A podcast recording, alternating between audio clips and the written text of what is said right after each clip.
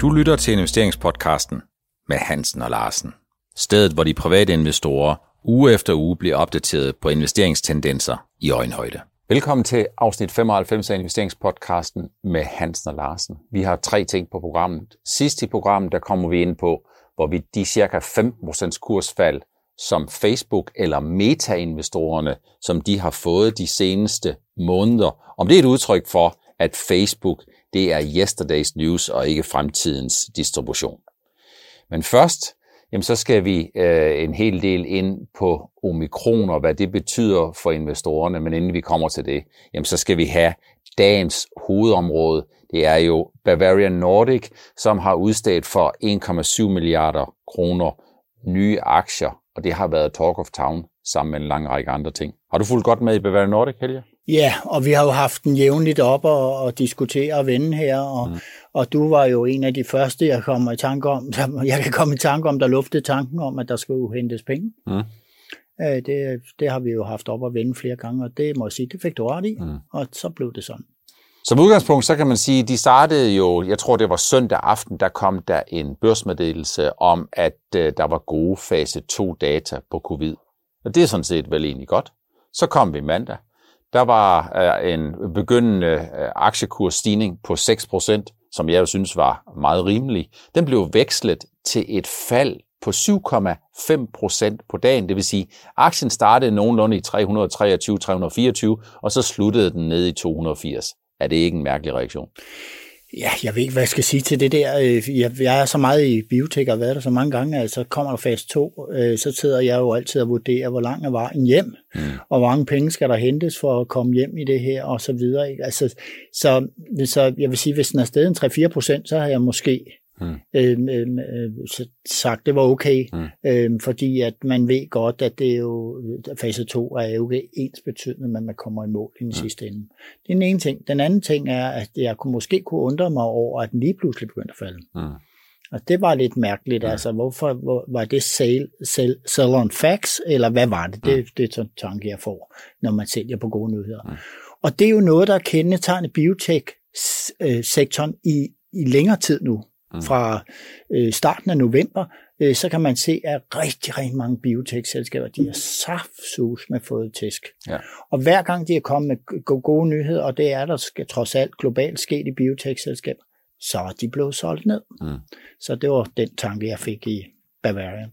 Vi har jo været inde på det rigtig, rigtig mange gange, og jeg føler trang til at, at gentage det budskab. Biotech, det er altså ikke for folk og investorer med sarte nerver. Det er 0 eller 1.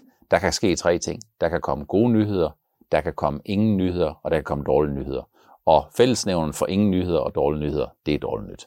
Men hvis vi kigger på det, så isoleret set, Helge, så er det vel ikke nogen meget stor overraskelse, at Bavarian Nordic melder om gode fase 2 data for deres covid, eller hvad?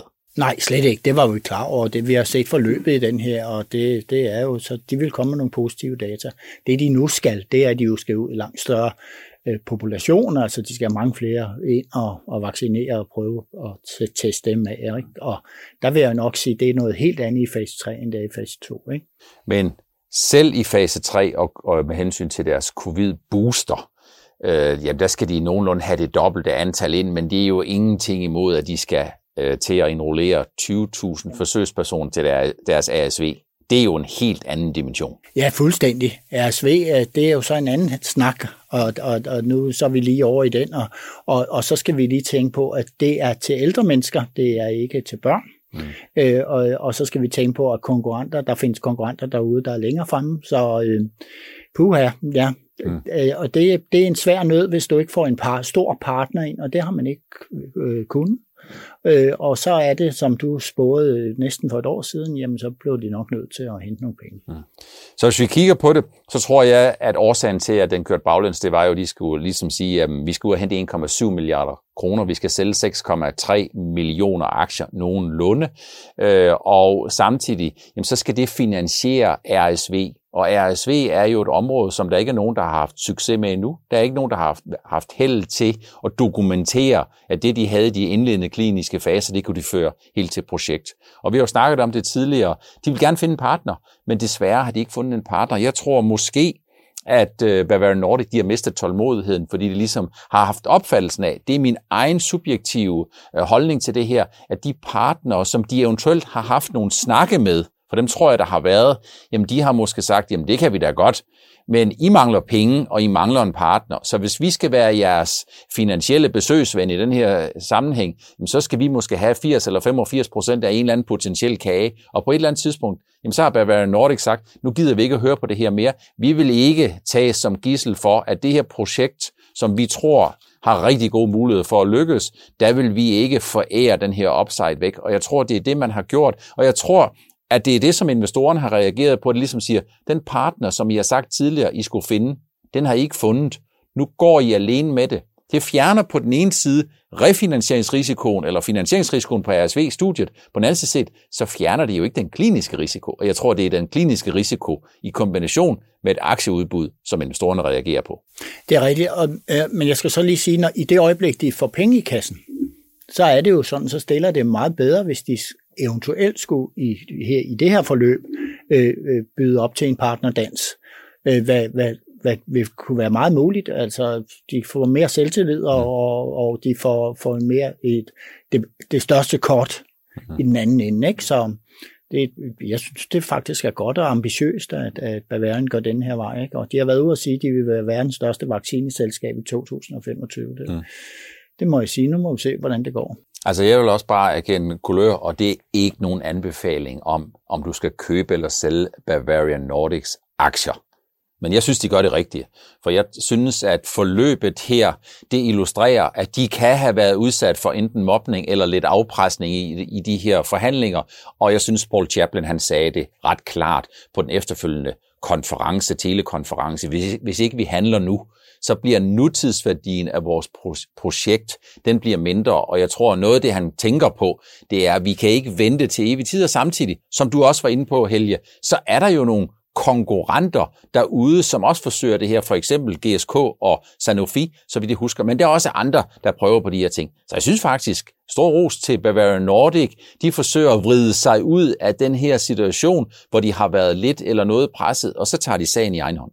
Så er der en helt anden ting, vi skal tænke på. Hvordan er de her vaccineselskaber, der har med, med, med, med luftvejssygdomme at gøre, og covid og det der, hvordan er de priset globalt? Mm. Mm. Jamen for søren, hvis de har noget, der ligner et produkt, så er de jo priset i USA til skyerne. Ikke? Mm.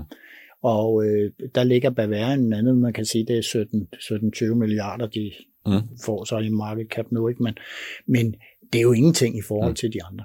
Jeg synes, det er en mega god pointe, som du rejser der, nemlig at hvis man kigger på det, så var fakta det er, Bavarian Nordic sælger lige under 10% nye aktier. Det er absolut, det er bare sådan en serviceoplysning. Det er ikke tilfældigt, fordi hvis man har under 10% kapitaludvidelse, så skal man ikke lave et prospekt. Det går meget hurtigere, det er meget billigere at gøre de her ting. Men det er fuldstændig rigtigt, som du siger, at en ting det er, at vi sidder i en standalone og en lokal betragtning, jeg sidder og kigger på covid-vacciner, øh, koppevacciner, de andre, som øh, Bavaria Nordic tilkøbte fra GSK, så vidt jeg husker, det er jo en case.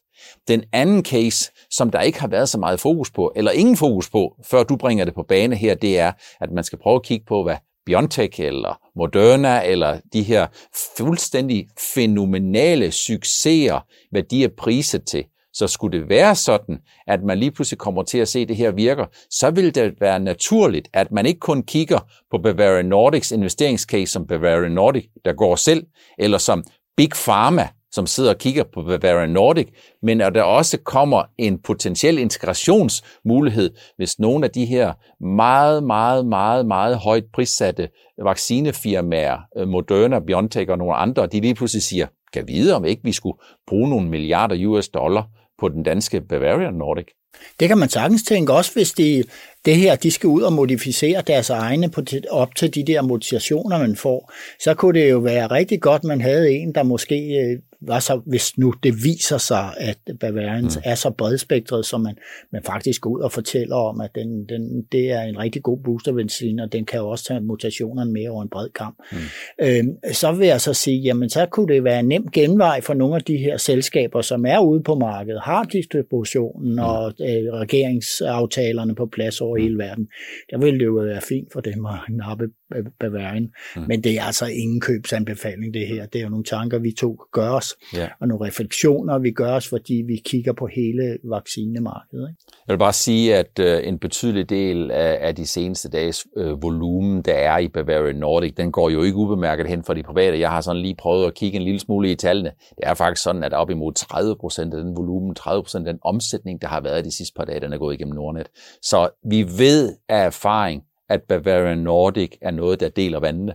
Dem, som ligesom tænker, hvis det her det bliver the next big thing, jamen så er det altså noget, det vil være med i. Og så ved vi også, at de store udsving, jamen det er jo et udtryk for den risiko, der er forbundet, ikke kun med investering i Bavarian Nordic, men forbundet med biotech, som du jo så øh, desværre så fint illustrerede, at øh, 2021 har ikke i det generelle tilfælde været noget jubelår for biotech. Det er sandt at sige. Ja, jeg, jeg har et par kammerater, der sidder med sådan nogle biotech-fonde.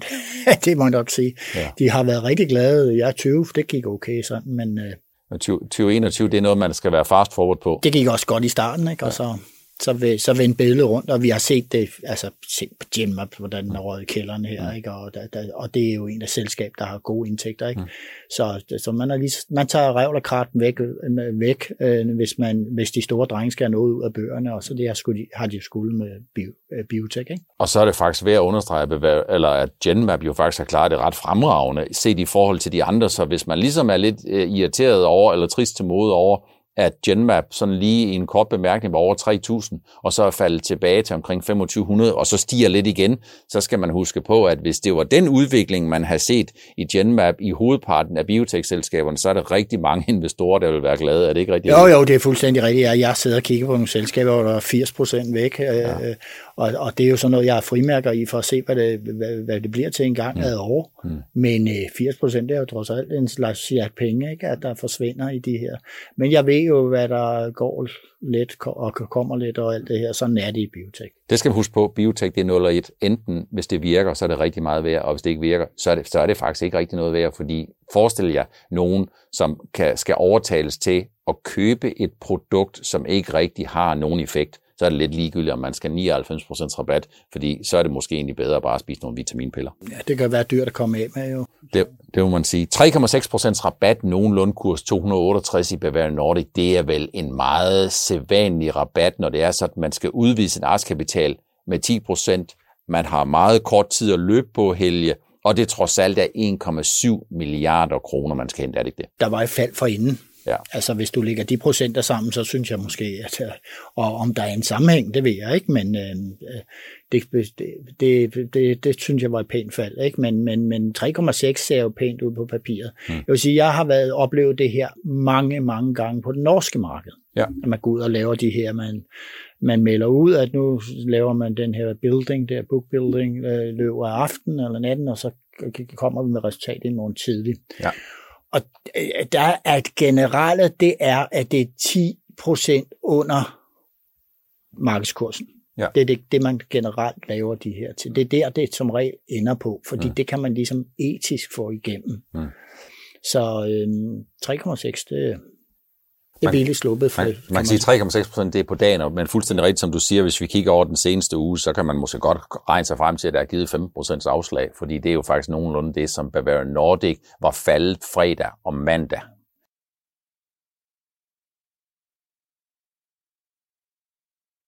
Hmm.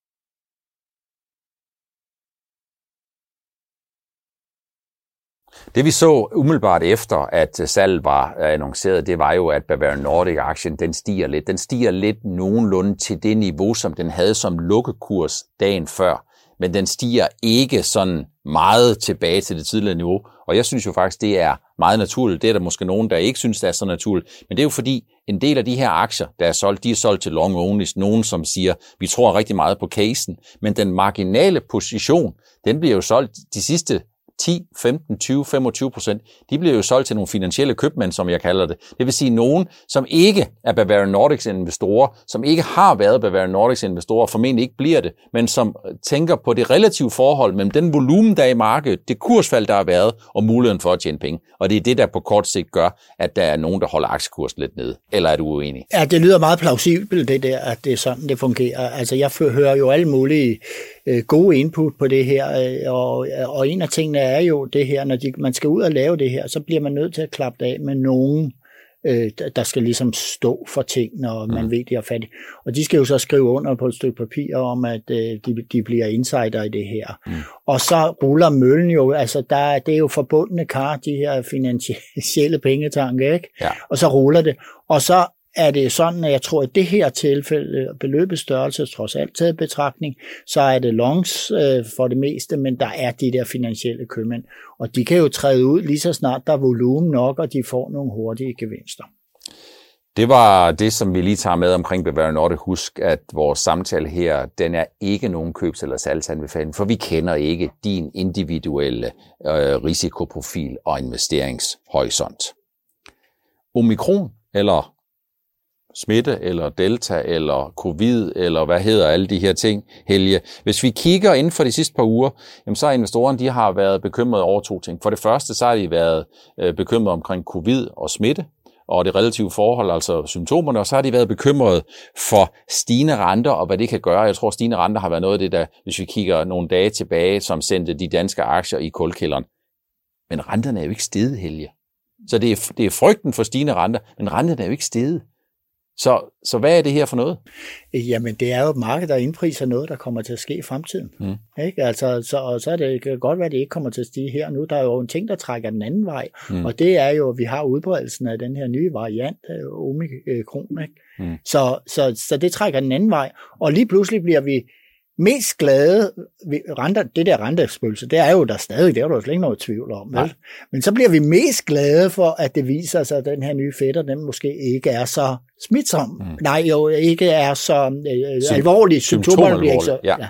Og så bliver man vildt glad for det, for, og baseret på nogle data, man har, som er enigt at, ja, nogle tidlige data? Ja, det må jeg sige meget tidligt, på en øh, generelt ung befolkning. Mm. Så øh, og så er der jo nogle af dem, der er vaccineret trods alt, ikke? selvom man ikke har vaccineret så mange i Sydafrika. Så jeg er meget spændt på at se, hvordan det forløber der, fordi det ville altså ikke være godt, hvis den var lige så slem som Delta-varianten, øh, den omikron der. Det ville ikke være godt, fordi det ville betyde gevaldige nedlukninger i samfundet. Og vi er, nu er vi der, nu kan man sige her, hvad der sker i Danmark, det er jo, at man begynder at tage det alvorligt, at man siger, nu må vi reagere selvom der er måske en mulighed for, at den ikke er særlig alvorlig, mm. øh, ikke giver alvorlige symptomer, må vi reagere nu. Mm. Øh, og så er vi andre, jeg går jo bare og håber på, jamen lad den endelig være meget smitsom med milde symptomer, fordi så får vi sådan en, en, en generelt øh, modstandskraft i hele befolkningen meget hurtigt og gratis for ærende, ikke? Nu er det meget vigtigt at understrege, at vi er ikke fritidsbiologer. Overhovedet Det er der ikke. rigtig mange, der gør meget i. Det ja. gør vi ikke ja, noget ja. i. Så vi tager udgangspunkt i det, som investorerne tager udgangspunkt i. Og jeg tror, at det, som investorerne efter have været lidt nervøse. Vi ved jo, at aktiemarkedet det er jo et sted, hvor alting, det, det sidste nye, det bliver indpriset i, i realtid. Jamen, så tror jeg, at investorerne de har taget udgangspunkt i, at omikron er den gode smitte. Det er den, der måske kommer til at udkonkurrere nogle af de andre versioner, og som måske egentlig i løbet af relativt kort tid laver den her flokimmunitet, fordi den smitter mange, men symptomerne de er milde. Det er det, som investorerne har taget udgangspunkt i. Tror du, det er en, en lidt fortidig konklusion? Ja, altså det er klart. Jeg, jeg tænker, at jeg vil, jeg ønsker tænker, at det er sådan, det er, at, ja. at, at vi får den her flokimmunitet, ikke? For det vil jeg også udkonkurrere, at den udkonkurrerer de andre. Det ønsker jeg, men jeg investerer ikke på det foreliggende grundlag. Nej. Altså jeg er bare glad for, at de, de af mine aktier, der har tabt rigtig meget mm. øh, her, øh, da, den, da, da den kom frem, jamen at de retter sig igen. Det er fint. Ja. Men jeg, vil, altså, jeg vil, vil, vil have flere data på bordet, før jeg tænker, okay, det kan jeg nu godt alligevel mm. Øh, putte lidt penge efter noget andet. Ikke? Hvis jeg skal udfordre lidt, Helge, så hvad nu, hvis jeg siger, om fire uger, så er vi kommet godt på den anden side af nytår, de fleste de har fået tømmermændene på afstand, og de er begyndt og har allerede investeret deres penge i det scenarie, som de tror 2022 kan komme til at blive lige omkring Hellige Tre Konger i det nye år. Øhm, der tror jeg faktisk, der er en reel risiko eller mulighed, alt afhængig af, hvordan man kigger på det, at investorerne de har glemt omikron, og så kigger de på stigende renter, og så ser vi, at markedsrenterne de stiger, og så kan det godt begynde at gå ondt på aktierne. Enig eller uenig? Jamen, det er jo svært at, at sige andet, fordi at, jamen, det der rentetema, det har jo ligget der lige så længe, øh, vi to har lavet den her hmm. podcast. Så har rentetemaet, inflation og renter, det har været der hele tiden. Og, øh, og så er det jo sådan, det er jo ligesom hvis man er i gruppeterapi, der hvor det går mest ondt, og hvor det trykker mest, det er det, der kommer frem. Det er det, der tager plads. Det er den person, der sidder med de problemer, som fylder mest den dag. Og sådan er det også på aktiemarkedet. Jeg sammenligner tit med noget psykologiske fænomener. Mm. og her er det også, nu er det lige været omikronen, altså, der, der har fyldt mest. Mm. Så ryger det andet lidt i baggrund, og så ryger vi tilbage til de mere basale ting. Vi har jo snakket om det en del gange, den her amerikanske 10-årige rente over eller under 2 procent. Øh, nu er det jo ikke fordi, at 2 procent er sådan en grænse, der hedder, at hvis vi bryder 2 procent, ligesom hvis man skulle løbe et, et maratonløb eller et eller andet, i det øjeblik, man passerer målstregen, så sker der et eller andet. Øh, så når jeg har brugt de 2 procent, så er det udelukkende en måde at visualisere på, at en stigning i den 10-årige rente fra det nuværende niveau 1,45-1,50 op til over 2, det vil måske for nogen være en meget stor stigning. Men set i forhold til, at man sådan snakker om inflationsrater, midlertidigt eller ej, på 4-6 procent, så vil det vel stadigvæk kun være en meget, meget lille rentestigning. Er det ikke rigtigt? Det er rigtigt, men, men, men vi har snakket om, at er der noget, der generer aktiemarkedet, det er, hvis det sker hurtigt. Og øh, så, man, så har man jo indpriset en lang horisont, og nu viser det sig, at måske skal man jo allerede i 22, øh, mm. øh, starten af 22, skulle, kommer der altså en øh, hurtigere stop for, for tilbagekøb og alt det der. Så det, det er jo ligesom det, man er nervøs for, at tingene kommer for hurtigt, mm. så man ikke kan nå at omplacere sine midler, eller hvad man vil. Men jeg kan da komme i tanke om masser af dele af aktiemarkedet, som nok vil have, have godt af, at der mm. kommer lidt mere ro på, mm. øh, på inflationen, og, så, øh, og det betyder så, så skal man have lidt højere renter. Hvis man kigger på det, så kan vi sige, at øh, Fed har vel skiftet, de har vel skiftet lidt holdning. Har de ja, det har de da. De er, kan du huske der, hvor de sad i 23 og 24, snakkede ja. de om, ikke? Jo. Altså, det, det var jo helt grotesk, men vi vidste jo bare, at det var for at gyde olie på vandet. Ikke? Mm. Altså. Så man kan sige, at man har en, hold, man har en holdning til, man får en yep. ny holdning. Man kan sige, at ECB har ikke sådan set rigtig gjort noget indtil videre. Øh, de har ikke sagt, om de skal pensionere udtrykket midlertidigt omkring den der øh, prisstigningseffekt.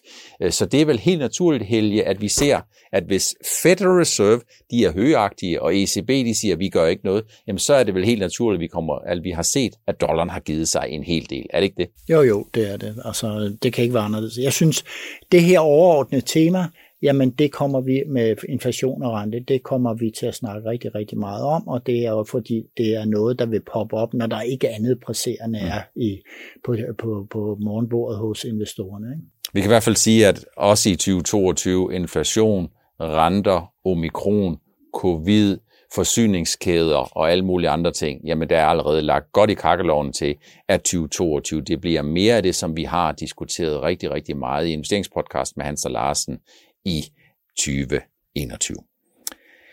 De sidste øh, tre måneder, så er Facebook den er faldet med 15 procent. Øh, det er nok ikke fordi, at Facebook har været, eller ikke kun fordi, eller ikke overvejende fordi Facebook har været med nomolog, og så har de skiftet navn til Meta. Øh, Øh, 15 procent, Helge, er det, er det en stor korrektion for en stor aktie? Øh, ja, udenbart kan man tænke det, men det, den lå jo oppe i astronomiske højder, Facebook mm. der. Mm. Øh, og det har ligesom været de her fangaktier, de har haft en gylden, en gylden periode mm. her i de senere år. Altså, det har været helt vildt, hvor, hvor, hvor vi, altså jeg har siddet og tænkt, det kan, det kan ikke blive ved det her. Mm. Øh, jeg arbejder med Facebook hver evig eneste dag. Jeg har forstået på den, at flere af mine virksomheder markedsfører sig gennem Facebook. Vi har lukket alle andre markedsføringskanaler ned. Altså det hedder Facebook, Instagram og så videre. Og det vores små firmaer derhjemme, mm. jamen det er vi jo ikke det eneste, der har gjort. Det er over hele verden. Jeg tror så en opgørelse i, i går, jeg tror, at det øh, Facebook og Google, og så kan jeg ikke lige huske, hvem den sidste mm. var, de sidder på 60 procent af al digital mm. annoncering. Ja. Det vil sige, at Facebook vil, det, det vil skovle penge ind hele mm. Så, gør, så bliver de jo udfordret Facebook af myndigheder rundt omkring. Og mm. der er de jo forudseende nok, at de går ud og laver sig, ligesom Google gjort, at de laver sig navn og alfabet 2 Google, mm. og sådan så man lagde alle divisionerne, det man rører ved, mm. ind under en, et firmanavn. Ja. Og det har Facebook også gjort. Og så vil Facebook arbejde samme vej, som jeg for også kan forstå, at Apple vil gå på en eller anden måde. Det er det her med øh, det her virtuelle. Mm. Jeg forstår sgu ikke ret meget. det er noget med, at vi kan, når vi går ind, øh, vi banker på døren på, mm. på en eller anden måde mm. Øh, digitalt, og så går vi ind i en, i, i en verden. Mm som vi kan være med til at skabe sammen med Facebook. Det er ja. nok Facebook, der skaber det allermest. Det og hænger reklamer op på malerierne på væggene, eller hvad det nu er. Sammen med en masse kunstig intelligens. Og alt det der, ikke? Hmm. Og, og, og, og man har snakket om det i mange år, og øh, de unge mennesker, jeg snakker med, der har forstand på det her, de siger, det der, det kommer til at køre. Det kommer til at køre. Og det tror jeg, at Facebook skal nok overleve. De har jo pengene til, mm. til dels at købe konkurrenter op, som de gør altså, det er jo ikke noget problem. De siger til konkurrenterne, vi lukker jer, hvis ikke, mm. hvis ikke vi kan købe jer. Mm. Så altså, jeg, det, det, det, det, jeg vil sige, det er jo en indkøbsmulighed, når kursen falder i den aktie. Man kan sige, Facebook forsvinder ikke fra den ene dag til den anden, og hvis vi skal prøve at sætte et 15% kursfald fra et meget højt niveau i relief, så svarer det til, at man sender aktien noget, der ligner en 5-6 måneder tilbage, og det spiser halvdelen af årets gevinst. Så man kan sige, for dem, der har købt på de absolut højeste priser, så er 15% jo 15% ned, og det er jo øv, det er der ingen tvivl om. Men set i sådan et lidt længere perspektiv, så er det nok snarere en meget lille korrektion, end det er en meget stor nedtur. Det er jo ligesom vi har set med Tesla, når vi har diskuteret den. Nå, jamen 15% ned på Elon Musk siger eller en dumt i, på et tweet. Ikke? Hmm. Det er jo ikke noget for dem, der har været med Nej. lang tid. Så må man sige, det er på aktiemarkedet, det er, øh, jeg kan godt forstå, at der er så mange, der er interesseret i aktiemarkedet. Jeg kan godt forstå, at der er mange, der synes, at det er spændende og fascinerende. Aktiemarkedet er jo øh, et, selv, et sted, hvor mennesker de mødes og diskuterer, og det er der, hvor, hvor der bliver sat pris på alle de ting, som der sker, og derfor øh, er det jo omdrejningspunktet på de finansielle markeder. Det var det, vi havde valgt at tage med i afsnit 95 af investeringspodcasten med Hansen og Larsen. Tak fordi I følger med. Vi ses igen i næste uge øh, af investeringspodcasten med Hans og Larsen. Du lyttede til investeringspodcasten med Hansen og Larsen. Vi ses igen i næste uge.